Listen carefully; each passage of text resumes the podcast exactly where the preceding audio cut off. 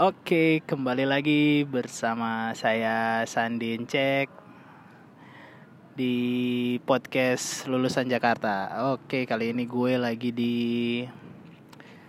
di tim.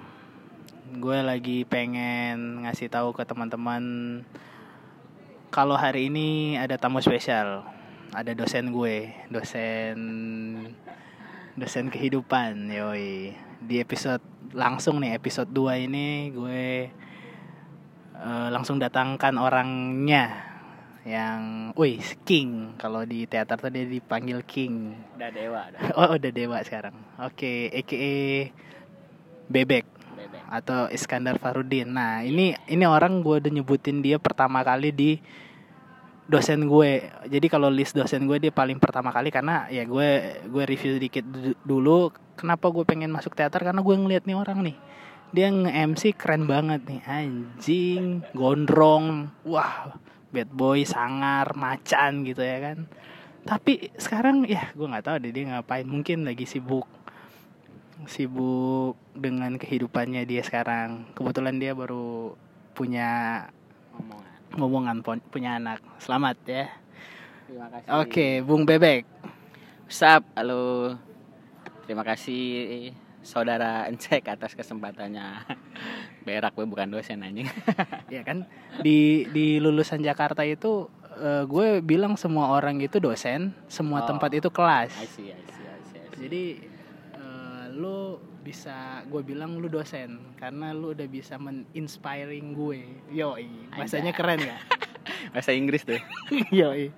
Nah, eh gue sih pengen pengen ngebahas sama Bebek kali ini masih tentang seputar tentang merantau, tentang kata merantau. Itu semacam kayak momo gitu. Nah, Bebek ini ya biar itu gue langsung ke lu aja ya, Bek. Eh, lu merantau apa enggak sih, Bek? Eh, gua gua SMP SMP itu gue langsung dibuang sama nyokap bokap gue ke Jogja. Eh di sana niatnya mencari ilmu sebenarnya. Tapi ternyata gue dapat lebih di sana. Gue gue tahu tentang kehidupan hitam dan putih di sana. Gue tahu tentang macam-macam lah, macam-macam gaya orang, macam-macam bagaimana melindungi teman, bagaimana menjerumuskan teman gitu gitulah pokoknya. enam tahun gue di Jogja, gue gue kayak ngerasa ini kota gue banget sih. Lu pernah punya kota yang oh ini gue banget nih. Ya gue Jakarta, makanya kenapa gue namain Oh gitu. Ya elah lu makanya denger nggak podcast gue anjing kota kota impian lu receh anjing. Nggak apa-apa kan gue udah bilang sentralisasi di Oh, episode iya. pertama gue sentralisasi itu sangat berpengaruh boleh boleh boleh. Iya bu- buat gue sih Jogja dulu dulu Jogja is, is- apa ya kota nomor satu lah di impian gue. Makanya pas balik ke Jakarta gue tuh kayak seminggu sekali tuh gue balik ke Jogja cek. Iya. Jadi gue dulu kan masih kereta itu masih harganya tiga puluh ribu apa kalau nggak salah. anjing murah banget dong Murah pak. Kereta telur jadi kita kita lu bareng sama telur gitu bareng sama Wih, telur-telur seru, seru, seru cerita. ayam dan lain sebagainya lah ternak-ternak orang jualan di situ gue selalu menyempatkan diri gue untuk main ke Jogja gue nggak tahu ngapain sih sebenarnya pokoknya ma ke sana habis itu balik lagi sini cukup. Lu bisa spesifik nggak? Lu main di Jogja tuh ngapain sih? Lu atau gini deh hal yang paling Bronx yang lu pernah lu lakuin di Jogja apa gitu? Apa ya? Kayak lebih ke mabok kali ya. Kawan-kawan kan apa nggak ada yang nggak ada yang terlalu gimana gimana soal soal kenakalan sih. Mentok paling ya tentang seks mabok alkohol ya. Itu wajar lah gitu. Seru seru. Nggak. jadi di di Jogja itu kayak kayak udah lumrah lah Om. kayak lu keluar gang terus di depan gang itu ada sekumpulan anak-anak muda. Itu kayak kayaknya udah pasti ada alkohol di situ. Oh itu berarti budaya yang tercipta di betul. Ya gua rasa sih hampir semua daerah ya begitu ya. Hampir semua daerah kayak gitu. Cuman di Jogja lebih lebih apa ya? Lebih adem ayem lah Oke, eh, selain Jogja, nah kalau Jakarta, nah karena kan gue lulusan Jakarta nih. Hmm. Nah, lu merasa lulusan Jakarta nggak?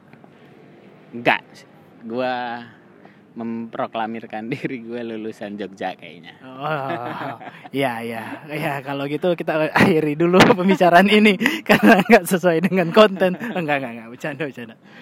Tapi eh apa sih kalau gue eh, oke itu Jogja tadi udah Eh, lu background Jogja. Terus eh, kan gue sempat nyinggung lu di episode gue pertama itu tentang eh teater. Hmm. Lu kenapa Wih, gue sih ngakuin dia terlihat sangat keren pada saat di teater.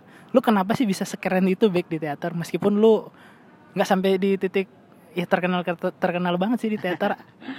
Setidaknya apa ya? Gue jadi artis kampus lah anjay. Yo, macan kampus. apa ya? Buat gue teater kayak kayak eh jalan aja buat gue teater kayak jalan buat buat lo mencapai sesuatu sih karena yang gue denger sih teater adalah induk dari seni kan karena di situ Oke. ada ada lu ngomongin acting lu ngomongin musik lu ngomongin eh, seni rupa dan lain-lain kan kayak di teater tuh ada semua di situ kan.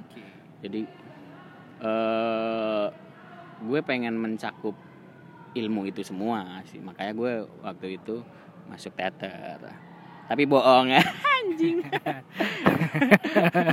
jadi sebenarnya gue masuk teater itu gara-gara mau ikut mapala takut mau ikut apa anak musik gue nggak bisa main musik Berarti sebenarnya terbukti berarti bebek bukan keren tapi cupu ya. Dia aduh ah, ah udahlah ngedrop gue. gitu Eh, tapi eh, emang gue akuin teater teater teater eh, kayak kayak udah jadi basic gue lah Oke. Buat teman-teman, buat informasi aja, eh, gue selalu observasi, selalu baca naskah dan banyak ngebedah naskah dan apa ya berproses di teater bareng sama saudara bebek ini, Pak dosen Ya. bebek ini. Dan gue banyak banget belajar hal-hal yang kehidupan kampus, kehidupan teater yang benar-benar gue dapat dari dia. Nah, terus gue mau nanya apa lagi? ya? Ini loh eh di Jakarta itu nah lu berproses di Jakarta kan? Nah budaya dan sosial yang yang lu dapat di Jakarta itu apa yang lu lihat nih? Dari range ya udah kita bilang lima tahun terakhir lah. Kalau budak apa ya? Budaya budaya lu ngomong ya karena kan lu ngomongin teater ngomongin Iya. budaya. Secara gue lebih lebih ke ini dulu ini kali maksudnya kalau budaya kan lebih lebih umum ya. Ini ngomongin lebih ke sosial lah sosial. Sosial budaya ya Oh, terserah bukan bukan. Lebih ke personalnya lebih ke psikologisnya gitu. Woi, lebih berat dong anjing. lu- psikologis. ngomongin budaya eh, ngomongin masyarakat jatuhnya. Ini Iya, gue lebih iya. ngomongin ke person to person lah. Lu kita tentang nge- ngebedah naskah lu eh, ngomongin latihan teater dengan teman-teman gitu.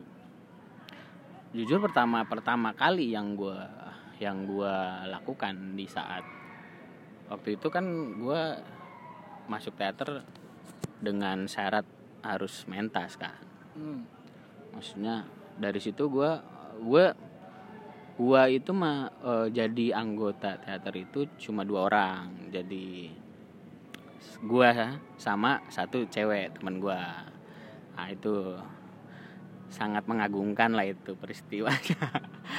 Jadi gua ngelihat di situ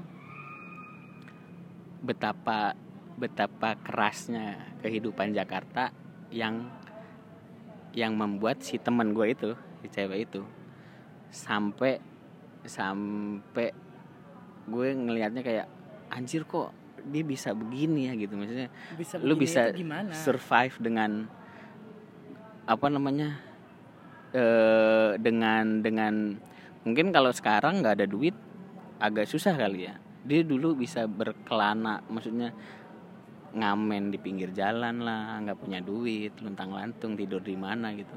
Dengan dengan segitunya gitu maksudnya oh anjir ternyata di di sini gue bisa ngelihat orang yang sebegitu keras terhadap kehidupannya gitu jadi kalau lu ngomongin gimana gue ngelihat Jakarta Jakarta ya ya tentang bagaimana lu survive sih Oke, lebih ke survive ya. Oke ya. Tuh buat teman-teman yang mau datang datang ke Jakarta, ya lu harus survive. Nah, eh ngomong lagi ke soal teater nih. Eh pasti nih semua orang yang kalau denger podcast gue ini pasti kalau yang suka teater pasti ada jadi momok yang sangat besar itu ketika seorang cowok disuruh jadi banci. pasti deh. Itu tuh pasti ngedrop. Kecuali dia emang banci ya. Tapi menurut lu lu berapa kali sih di, berperan sebagai banci? Sering ya? Sering sering. Gue pertama masuk gue langsung di dikerjain sama senior gue jadi pertama masuk teater gue langsung didandanin cewek gitu. Tapi gue jadi cewek gitu. Nah dan gak semua orang itu gampang untuk memerankan peran banci. Lu paling lu observasi sampai di mana sih kalau banci? Eh apa ya? Lu sampai ke ini nggak eh, eh, di mana? Taman yang taman lawang tuh. Enggak, lu sampai sampai nggak? Nggak nyampe ke situ. Gue gue ngelihat ngelihat orang yang gue lihat di jalan aja. Maksudnya sejalan-jalan. Tapi karena karena bukan bukan yang gue perankan sebenarnya bukan bukan banci yang yang seperti itu. Melainkan banci yang banci yang apa namanya Lu mah bancinya banci yang brengsek sih gue lihat. Lu nggak ada kemayu-kemayunya. nggak ada iya makanya gitu jadi yang gue perankan bukan bukan eh banci yang yang banyak orang lihat lah di di lingkungan gitu tapi gue lebih lebih ngelihat sisi gimana cara dia berinteraksi dengan lawannya gimana cara dia mengekspresikan diri dengan kedua jenis kelaminannya gitu. Oh, nih eh, yang gue selalu bikin gue tuh selalu melihat lu sangat menarik itu nih buat teman-teman aja ya asal teman-teman tahu nih bebek setiap kali jadi MC setiap kali manggung di acara gede segede apa pun dengan waktu itu dia gondrong dia selalu pakai gaun teman-teman asal kalian tahu. Lu kepikiran dari mana sih ketika di atas panggung? Orang lain tuh atas di atas panggung nggak mau malu tapi lu malah pengen dimalu-maluin gitu ya kan? Lu di atas panggung selalu pakai gaun itu maksudnya apa gitu? Gua pertama kali dapat definisi MC itu kayak lu harus jadi orang yang yang ditonton. Salah satu syarat jadi orang yang ditonton adalah lu harus stand out. Wih, Nah, stand out bahasa Inggris tuh bahasa Inggris anjing. jadi gua eh, di saat itu gua oh gua harus harus punya vokal yang lebih besar dari orang-orang lain. Gua harus bisa punya warna yang berbeda dari orang-orang lain. Nah, kebetulan waktu itu gue nonton dokumentasinya bukan dokumentasi ya. Pokoknya bukan eh, video nggak tahu video dari mana. Nirvana. Jadi Nirvana waktu itu dia lagi di interview terus pakai tahu pakai jaket kuning terus pakai kacamata terus aneh lah pokoknya Lah, terus hubungan sama baju gaun itu apaan dulu. Jadi gue ngeliat dari situ, oh anjing, oh ini salah satu kenapa, kenapa, kenapa orang bisa melirik Nirvana nih maksud gue. Dia dia selalu tampil dengan dengan yang berbeda gitu dari ya orang orang ngeband gimana sih? Pasti zaman dulu pakai kaos, pakai jaket kulit, iya kan gitu celana sobek. Dia enggak, dia pakai pakai apa namanya eh, jubah kuning, pakai kacamata, terus dia sempat manggung pakai pakai apa nah lingerie gitu-gitu piyama ya kan. Anjir gue bilang ya keren nih Jadi lu emang kiblat. Lu asal teman-teman tahu ini kiblat bebek untuk musik rock itu eh Nirvana banget. Mukanya dimirip-miripin Nirvana. Nah ini ada cerita lucu nih.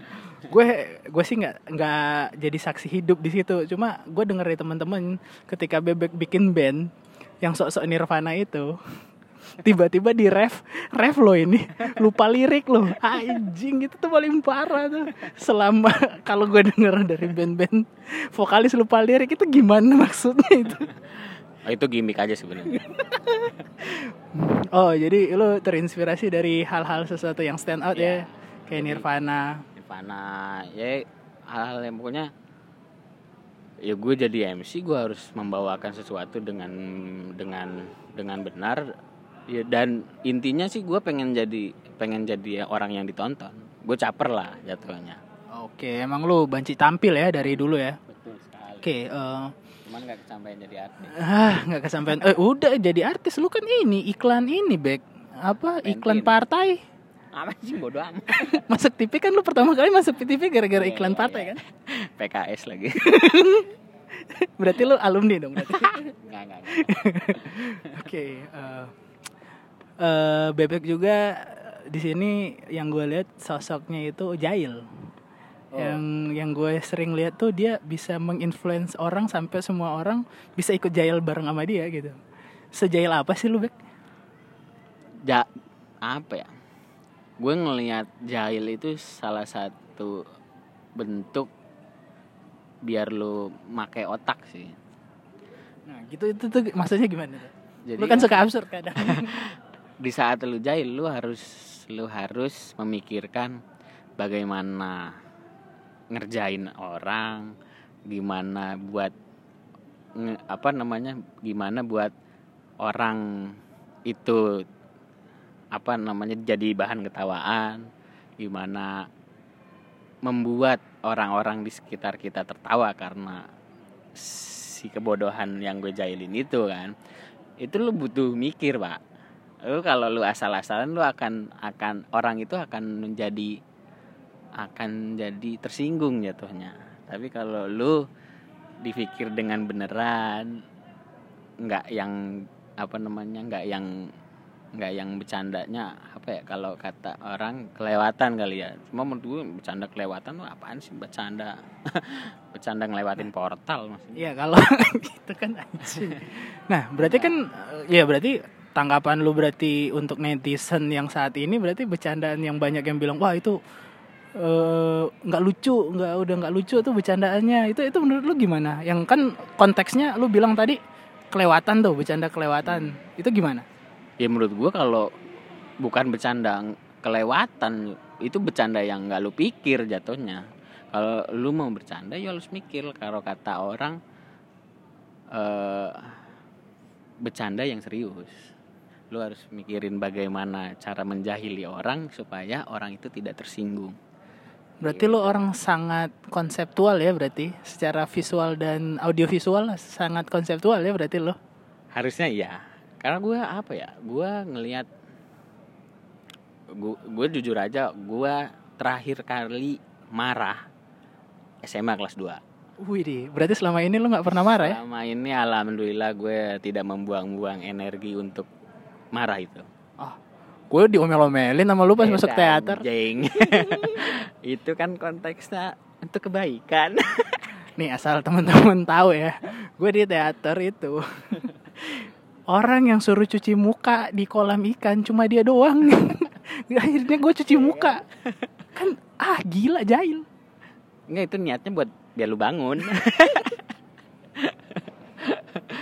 iya gitu-gitu maksudnya di saat lu apa namanya eh udah kelewatan bukan kelewat bukan maksudnya nggak memikir nggak mikirin tentang orang nggak mikirin tentang ketersinggungan ya lu akan akan dicap seperti itu maksudnya bercanda lu kelewatan gitu. Cuma kalau lu mikirin gimana efeknya nanti gimana apa namanya eh, orang itu ngelihat kita gitu enggak lah nggak maksudnya itu bagian salah satu salah satu bagian di mana lu harus berpikir dengan cerdas itu sih. Berarti apa pun yang ya di semua aspek pun di semua ya platform ataupun da- di tempat tongkrongan berarti lu mengaminkan bahwa lu kalau mau ngomong ataupun mau bercanda ya dipikirin dulu. Harusnya iya. Harusnya iya. Cuman kan basically kita orang bodoh ya makanya ada sekolahan. Nah karena ada sekolahan nah, itu, ini baru lu tweet ya tadi. Gue baca karena ada sekolahan itu ya kita dibodoh-bodohin aja. Sekolah gue nggak nggak nggak setuju kalau lu bilang sekolah itu membodoh-bodohin. Tergantung kontekstualnya di mana. Eh kan namanya juga usaha ya pak ya. Tweet lu absurd coy enggak ini ini aja maksudnya. Karena gue gue agak agak kurang setuju dengan sebenarnya gue pengen pengen pengen mengutarakan gila lu anak SD anak SMP suruh masuk jam setengah tujuh pagi bro. Itu jam jam jamnya orang lagi santai dan rileks. Sedangkan lu harus ber ber apa ya berkecimpung. Nah, ini dari perspektif dari lu ya. Iya. Lu harus berkecimpung dengan kemacetan dengan mandi yang mungkin airnya dingin ya kalau orang miskin udah pasti pakai air dingin ya. kalau kaya alhamdulillah ada nah, emang orang miskin gak ada kompor. Ya kan? Emang lu pernah mandi? Masak lah. Masak air dulu. Emang lu pernah mandi bela-belain ngerebus Pernah, air? gue, gue pernah. Gue sih enggak ya. Oke oke. Gitu Eh, gue pengen pengen mm, maksudnya Ih kalau bisa jam 9 masuk ya jam 9 aja. Kenapa lu harus mengorbankan anak bangsa lu yang yang notabene akan akan menjadi penerus pemimpin lu atau apa pun itulah ya kan? Capek-capean dan tegang jatuhnya. Nah ini sih sebenarnya kalau gue lihat untuk kalau international international school udah banyak yang yang kayak gini. Nah. Jam-jam jam-jam di atas jam-jam macet sih sebenarnya mereka masuk. Ada beberapa sih sekolah yang di atas kayak ponakan-ponakan gue masuknya bukan jam 7 lagi jam 8 jam 9 gitu. Ya kan? Ya nggak usah mikir jauh-jauh lah. Nggak usah mikir jauh-jauh ke emang kita nggak mikir jauh-jauh? Maksudnya nggak usah mikir jauh-jauh efeknya lah. Lu bayangin aja lu bangun pagi mandi macet. Apa ya lu rasain? Anjing. Iya sih. Oke sampai situ aja lah. Lu terlalu bijak banget kalau ngomongin pendidikan. Nih gue gue pengen nyentuh lu ada sebuah konsep yang bahwa lu mau begoin orang lu mau bodoh-bodohin orang tapi lu cerdik. Gue pernah ngalamin itu karena contoh kayak teman angkatan gue lah. Ketika lu bikin sebuah pementasan jok soal tai. ya. Tuh coba lu jelasin kenapa temen gue tuh begitu citranya ketika dibilang tai terus tiba-tiba lu ganti ama apa gitu terus tiba-tiba dia mau tapi tetap konteksnya sama. Itu lu yang saking pinter apa temen gue yang bego itu? Gue pinter lah anjing. Nggak eh. Kok bisa lu nemu jok seperti itu atau nemu konsep berpikir seperti itu? Yang pertama yang gue lihat temen lu pasti yang gue lihat yang gue dalemin temen lu cara berpikir temen lu apa apa motivasi temen lu terus eh bonusnya bukan bonus eh kan motivasi objeknya apaan bonus dari objek itu apaan Ntar dulu, ntar dulu. Enggak, lu harus jelasin dulu biar konteksnya jelas sama Oke, sama pendengar. ceritanya. Jokesnya itu seperti apa sih? Jadi waktu itu kita mau mentas tentang kerusakan lingkungan. Di situ ada eh, ada ada polusi udara, ada polusi air, ada ada juga kita mau tonjolin itu limbah eh apa limbah ya tai lah pokoknya lah. Kita mau nonjolin orang yang berak sembarangan, ya kan? Sanitasi berarti. sanitasi. Nah terus di saat itu gue udah dapat tiga pemain ya waktu itu Iya, ya. tiga, tiga. Tiga pemain, semuanya udah dapat peran. Satu-satunya yang belum yaitu yang Si Tadi. C itu. si tai itu. Dari awal gue udah kasih tahu sama dia, ini kita mau mentas tentang eh, dampak kerusakan lingkungan kan. Baik lah pokoknya. Baik. Dia setuju. Ah, setuju. Cuman gue tekanin ini kit- lu jadi perantai Wah, Dia nggak mau. Citra nggak mau. nggak mau doi Sama jaim kayak kejadian banci lah. Nggak ada yang mau jadi peran banci. doi jaim doi jaim akhirnya gue gue berpikir oh nggak bisa kalau gue terlalu jujur sama dia gue gue kasih lah oke ganti ini limbah kuning. Eh sama aja tai. Tapi beda. Yang ini limbah kuning lebih ke apa namanya limbah air sungai gitu-gitu. Ada lah campuran itunya. Oh beda. Iya. Sama ntar lu gue kasih duit. Nah di situ tuh. Di situ. Gue paham. Oh gitu. Dia dengan mimik yang agak ragu.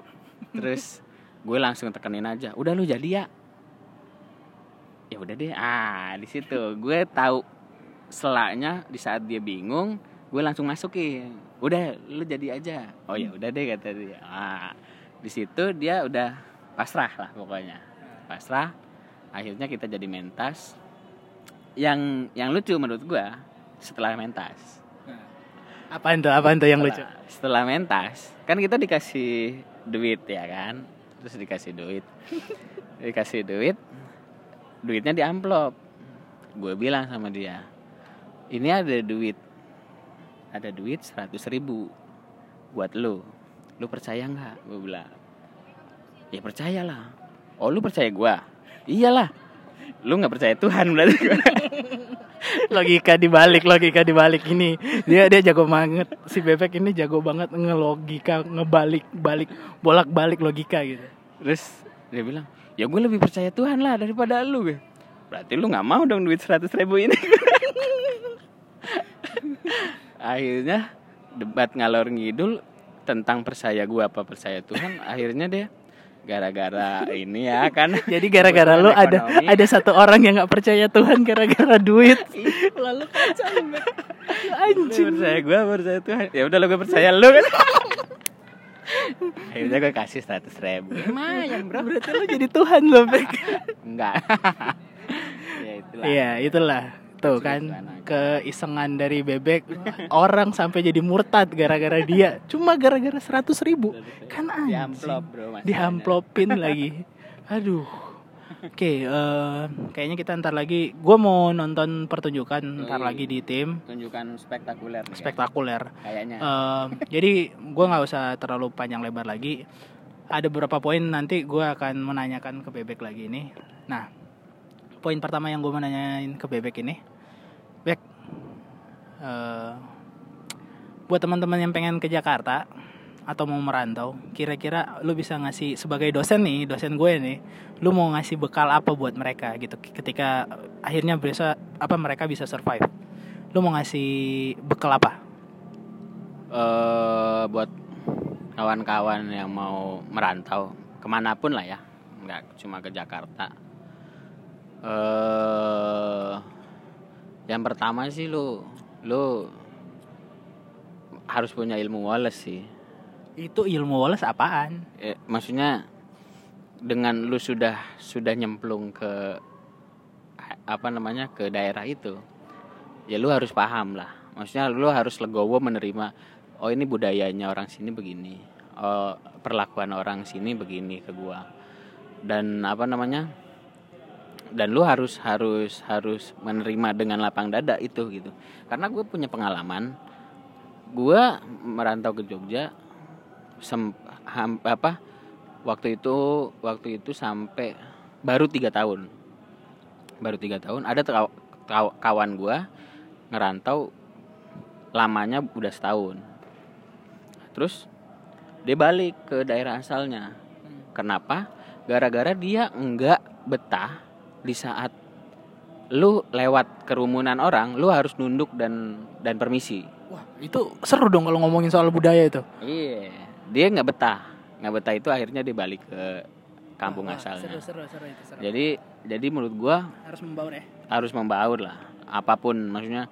Ya lu boleh punya idealis, idealis sendiri, idealis bawaan lu atau apa pun. Cuman di saat lu jadi tamu, ya lu ber, ber, berperilaku lah jadi tamu. Oke.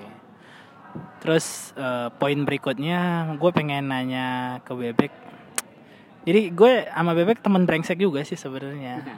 Menurut lu dari kalau kita ngomongin soal pijet memijat. Ayah banding. lu bisa nggak usah nyebutin nama tempatnya, tapi lu nyebutin alamatnya aja di mana gitu. Menurut Waduh. lu kira-kira yang paling oke yang di mana, Bek? Yang mana? Nanti ini gue bakal bahas topik berikutnya. Pokoknya episode keberapa gue akan Ah, bahas ini. Oke.